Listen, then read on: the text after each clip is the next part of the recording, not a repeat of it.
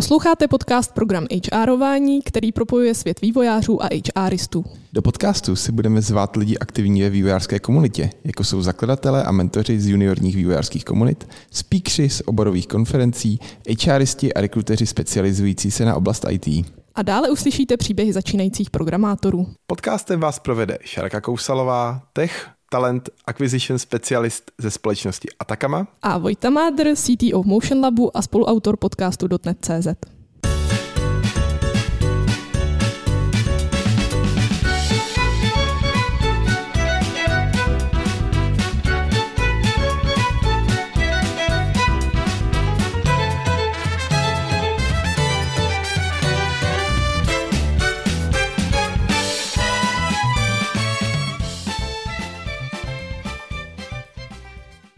Dnešním hostem je Albert Zikmund. Ahoj Alberte. Čau Vojto, čau Šárko. Můžeš se mě v krátkosti představit? Já jsem Albert Zikmund, pracuji v Ataccamě jako Vice President of Product Experience. Mám teďka nový title, takže ho rád používám. A mám vlastně na starosti 4 týmy. Product designery, user experience researchery, user experience writery a dokumentaristy. A ještě design system tým. Tak Alberte, my jsme si tě pozvali proto, že vlastně minulý rok si měl velmi zajímavou přednášku na Web Expu, která se jmenovalo How Designer Designs an Interview, takže v nějakém překladu, jak designer vlastně vymýšlí nebo navrhuje interview. A o tom to tak nějak dneska celý bude, takže první, na co se tě dneska zeptám, je, o čem vlastně byla tady ta tvoje přednáška. Přednáška byla o tom, jakým procesem jsem prošel sám jako Albert, toho času ještě head of product design, nebo teda vedoucí product designer v Ataccamě a jako někdo, kdo vedl ten tým, když jsme se snažili nabrat poměrně velké množství designerů do Ataccamy, nových kolegů. A jak designer designuje interview? Designer to podle mě navrhuje tak jako cokoliv jiného v práci nebo ve svém životě, nebo minimálně, když budu mluvit za sebe, tak já takhle přistupuji asi úplně ke všemu. To znamená, že pokusím se vždycky seznámit sám sebe s tou situací, ve které stojím, to znamená, co je ten úkol, čeho se snažím dosáhnout a co všechno, řekněme, do toho procesu, který k tomu cíli povede, vstupuje. Ať už to jsou lidi, se kterými se budu bavit, ať už to jsou nástroje, které během toho budu používat. Takže popis problému, situace, pochopení, řekněme, nějakých silných stránek, slabých stránek, tak, aby jsem se potom mohl dál posouvat dopředu a ideálně teda k tomu cíli. Ty teda během toho navrhování, jak by měl ten pohovor vypadat, jsi měl asi nějakou přípravu na to, nebo předpřípravu? Můžeš teda popsat, jak tohleto probíhalo? Rozhodně. Ta příprava a předpříprava dost byla definovaná právě tím cílem, který byl poměrně jako velká výzva. Vzhledem k tomu, že jsme potřebovali dostat ve velmi krátkém čase asi 9 designérů do firmy, tak jsem potřeboval zajistit, aby ten proces, kterým budeme vlastně jakoby zjišťovat, jestli jsou to ty vhodní kandidáti, bude dostatečně dobrý a budu se o něj moc takzvaně opřít, budu se na něj moc spolehnout. Začal jsem tak, jak jsem právě mluvil o tom, že jsem se snažil pochopit tu situaci, ve které jsem. To znamená, že jsem se podíval na to, jaký nástroje budeme používat, to znamená, jakým způsobem oslovujeme kandidáty, kam si ukládáme zpětnou vazbu pro ty kandidáty, kdo má do těch nástrojů přístup, s kým budu komunikovat, ať už to je na straně lidí z HR, kteří mi v tom procesu pomáhali, nebo ať už to byli lidi, kteří byli najatí na to, aby nám pomohli najmout lidi, protože při takhle masivním hiringu, to netýkalo jen product designeru, ale týkalo se to vlastně celého našeho R&D týmu, to v té době přišlo asi 100 nebo 150 nových lidí, takže to bylo celkem masivní. Takže já jsem vlastně přesně, jak jsem říkal, chtěl pochopit to, co nám funguje procesně a nástrojově a pochopit, kde jsou naopak ty slabé místa a co si potřebuju nachystat, aby to nakonec bylo úspěšný. Spolupracoval jsi na té přípravě s nějakými designéry, kteří už pracovali v Ataccamě? Spolupracoval vlastně až v momentě, kdy jsem zjistil, co je potřeba připravit konkrétně, protože, jak jsem říkal, něco fungovalo perfektně, ať už to byly právě ty nástroje, používáme Lever, abych byl teda konkrétní, to bylo zajetý, na to jsem se mohl spolehnout a říkal jsem si, že tam není důvod cokoliv měnit, stejně tak komunikace s lidmi z našeho HR týmu, kdy prostě už byl nějak vymyšlený způsob, jakým oslovujeme kandidáty, jak vypadají třeba i ty e-maily, které jim posíláme. Ale kde jsem naopak viděl nějakou mezeru nebo prostor pro zlepšení, byl právě ten samotný interview proces, nebo ten způsob, jakým zjišťujeme, jestli ten kandidát je vhodný, kolik má kol, jak jsou strukturovaný, jak dlouho ten proces vlastně zabere od začátku do konce.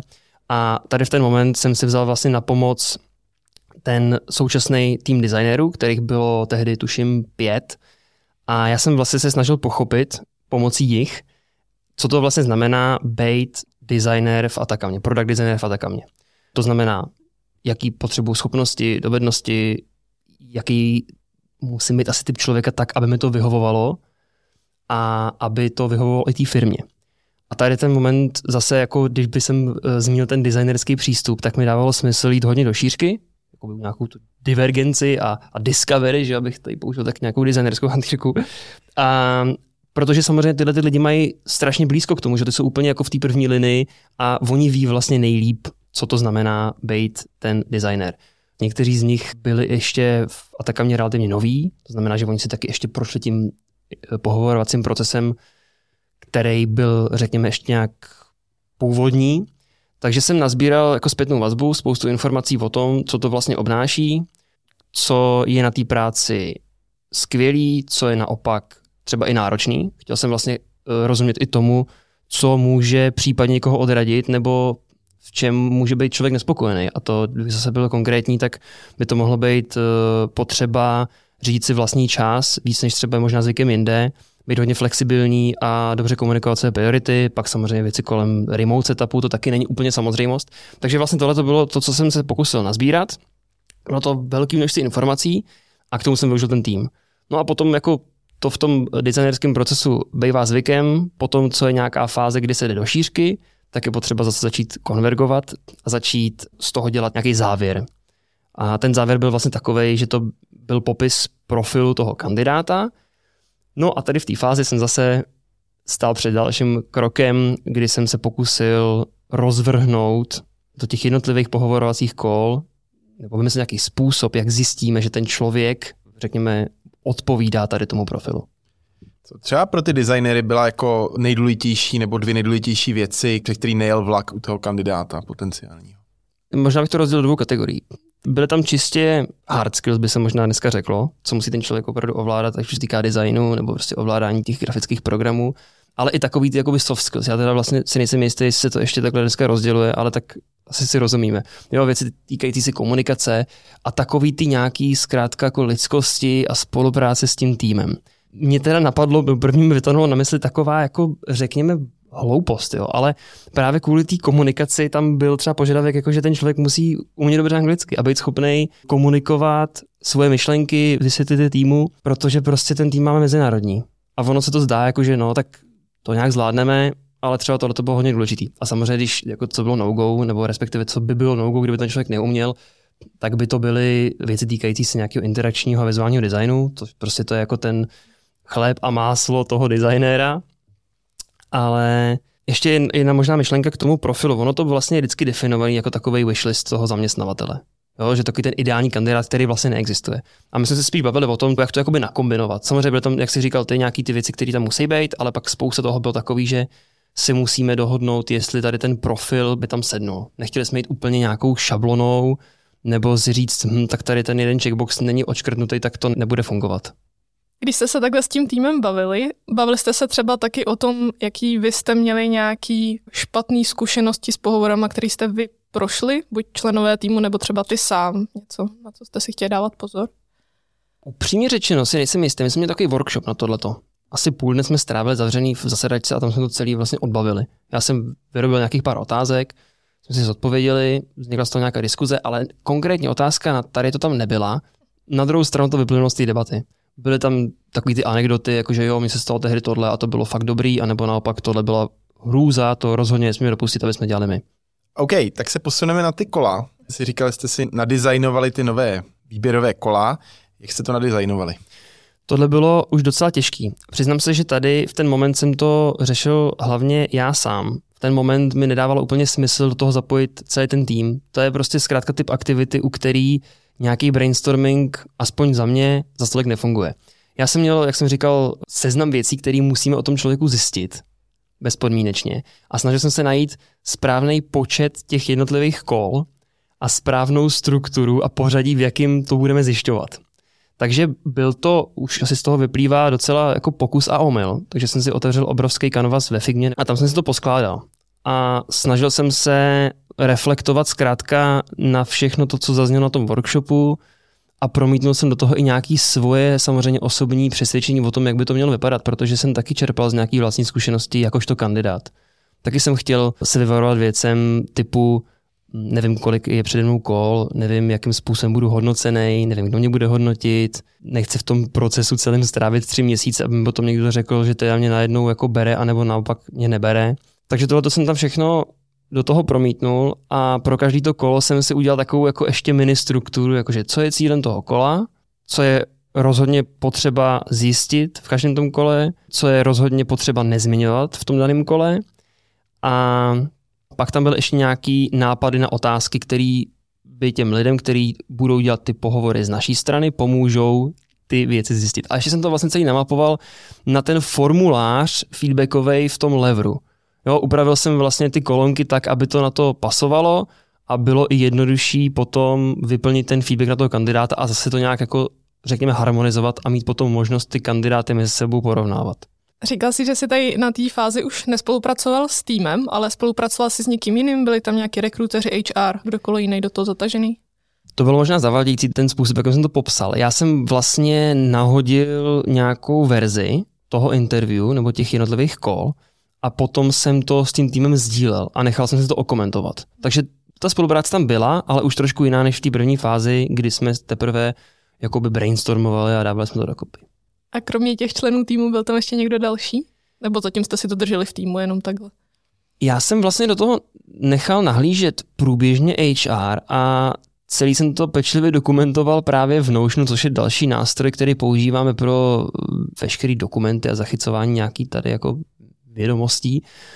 A to bylo ze dvou důvodů, samozřejmě, tak jako aby jsme do toho viděli všichni a mohli jsme to komentovat, ale potom nám to sloužilo i jako pomůcka před těma jednotlivými pohovorovými kolama, že se tam člověk prostě mohl v klidu podívat a použít to jako nějaký dobrý výchozí bod, řekněme. Protože ono je vždycky dobrý, myslím si, když ten pohovor je trošku přirozený, ale vždycky se může stát něco, co vám tu přirozenost jako naruší. Prostě máte blbej den, necítíte se na to, zazmatkujete, tak je prostě dobrý mít tam jakoby ten opěrný bod v podobě takovýhle návodu, řekněme, nebo doporučení, jak ten rozhovor vést. A ty věci, které si dával do Leveru, byly taky spíš takový jako návodný, nebo to byly opravdu věci, které si chtěl zjistit? V tom Leveru to funguje tak, že tam potom, co skončí to interview, tak těm lidem, kteří to interview s tím kandidátem dělali, dostanou do e-mailu výzvu, prosím, vyplňte tady feedback na toho kandidáta, a tam jsou v podstatě jenom nějaký textový pole s otázkama typu, jaká je zkušenost toho člověka s prací v remote setupu nebo v nějakém hybridním setupu. Takže ano, tyhle ty textové pole v tom Leveru odpovídaly vlastně, řekněme, tomu zadání nebo té předloze toho, jak má to interview vypadat. Jo, že vlastně, když se člověk potom podíval, jak má vést, aha, dneska máme druhý kolo pohovoru, to znamená tady, že řešíme portfolio s kandidátem, potřebuji se tady zaměřit na approach, craft a presentation. Jo, tady ty 3 věci jsme tam hodnotili. To znamená, jaký má ten člověk přístup vůbec k celému tomu problému nebo respektive k tomu řešení, který nám ukazuje, a jak o tom přemýšlí, jaká je úroveň toho řemesla designerského, a potom samozřejmě v neposlední řadě i ta samotná prezentace, protože může to být nějaká kombinace, a vzhledem k tomu, že jsme si třeba řekli, že je důležitý komunikovat tu práci a vysvětlovat ty postupy a rozhodnutí, tak jsme si řekli, že tohle je fajn způsob, jak zjistit, že ten člověk to taky má. Takže tam bylo tady ty 3 třeba kritéria a potom v tom Leveru byly tyhle ty 3 kolonky. Kolik těch kol bylo? Nakonec jsme skončili u 3 pohovoracích kol v takovém tom jako pravém slova smyslu, že je tam ten kandidát a jsou tam nějaký lidi, kteří s ním dělají ten pohovor. Samozřejmě tam jsou ještě nějaký, jako řekněme, mezikola nebo předkola. Tomu jsme začali říkat nějaký screening 1A, protože to taky bylo možná docela zajímavý. Já jsem si to nazval nějak sám, ty kola, jak se mi to připadalo smysluplný, ale potom HR měl nějaký svůj systém, tak jsme to prostě jenom promítli do sebe a mě to vůbec nevadilo, mě to přišlo super, že se to krásně někde potká. Takže jo, tak když to byl třeba kandidát z zahraničí, tak v tom prescreeningu byly věci jako týkajících se právních záležitostí, jako nějaká mobilita práce, víza a tak dále. Ale takových těch opravdu kol, kdy jde o toho kandidáta a o ten jeho profil a o jeho zkušenosti, schopnosti, byly 3. Říkal jsi, že jste samozřejmě zkoumali nějaký design graph, tak já se chci zeptat na úkoly, protože neznám to, seš pro nebo proti úkolům, jak jsi to testoval vlastně. To je super, skvělý téma. Taky zase strašně zajímavý, jaký různý lidi na to mají názory. Mně z toho vyšlo, že prostě potřebuju vidět to, co ten člověk opravdu umí na nějakým aspoň trošku čerstvém projektu. Já jsem nakonec byl takovej trošku jako alibistický v tom, že jsem řekl, máme tady úkol, který můžeš vypracovat a budeme na něm hodnotit to a to. Pokud máš ale něco vlastního a nechce se ti dělat úkol a budeš na něm schopný odprezentovat to, co vlastně my řešíme, tak je to v pohodě, necháme to na tobě. Ukázalo se přímo z úst kandidátů, ať už těch, se kterými jsme se nakonec pláceli a začali u nás pracovat, nebo z těch, se kterými to nakonec nevyšlo, z rozličných důvodů, že to hodnotili pozitivně. Oni říkali věci jako, je, to je super, vy po mně chcete nějaký úkol, jiný firmě to po mně nechtějí a mně to přijde vlastně divný. Takže spoustu lidí řeklo, jo, super úkol, já jsem ještě na základě toho třeba víc pochopil, co vlastně děláte, protože to taky ještě byla možná detail. Některé firmy dělají úkol, který je, řekněme, trošku víc abstraktní, jako takový to nadizajnujte tady výtah pro budovu, která má 1000 pater a teďka na tom budeme googlet, jak přemýšlíte a jak to tady jako vymýšlíte. Ale já jsem si říkal, tak všichni říkají, jak náš produkt je specifický, tak já tady vezmu nějaký reálný problém, který řešíme a ukažte mi, jak byste si s tím poradili. Nechám tu míru toho detailu, do kterého půjdete na vás a tak. Tak, 2 kola, určitě se povedlo kandidáty nabrat a povedlo se je i některý odmítnout, ale všem si určitě dal nějakou zpětnou vazbu. Jak jste tam měl nastavený ten systém zpětný vazby těm kandidátům? Odmítnout se některý podařilo, jakože opravdu. A to myslím vážně v tom smyslu, že i když ten člověk o tu práci zájem má, ale my to tam nevidíme, prostě vyhodnotíme, že by nakonec nebyl spokojený ani ten kandidát, ani my, tak prostě musí dojít k tomu, že se nedohodneme. A v pár případech se nám, trochu si říct, povedlo i tohle to udělat tak, aby ten člověk neodcházel jako zničený, zhrzený, s pošlapaným sebevědomím, ale naopak jsme dostali zpětnou vazbu, hele, díky moc, že jste si dali práci s tím následný feedback, proč mě neberete? Mimochodem to byl docela detailní feedback na design, jo? Nebylo to, sorry, dali jsme přednost jiným kandidátům, ale v ten moment mi zkrátka dávalo smysl strávit tím čas, protože v tom člověku jsem viděl obrovský potenciál. Ale v ten moment, v jakým jsme ten hiring dělali, tak si myslím, že by to prostě nefungovalo. Takže jsme dali feedback a dostali jsme odpověď, hele, díky moc, jsem strašně ráda, že jste mi to napsali a díky. No, dneška jsme ve spojení.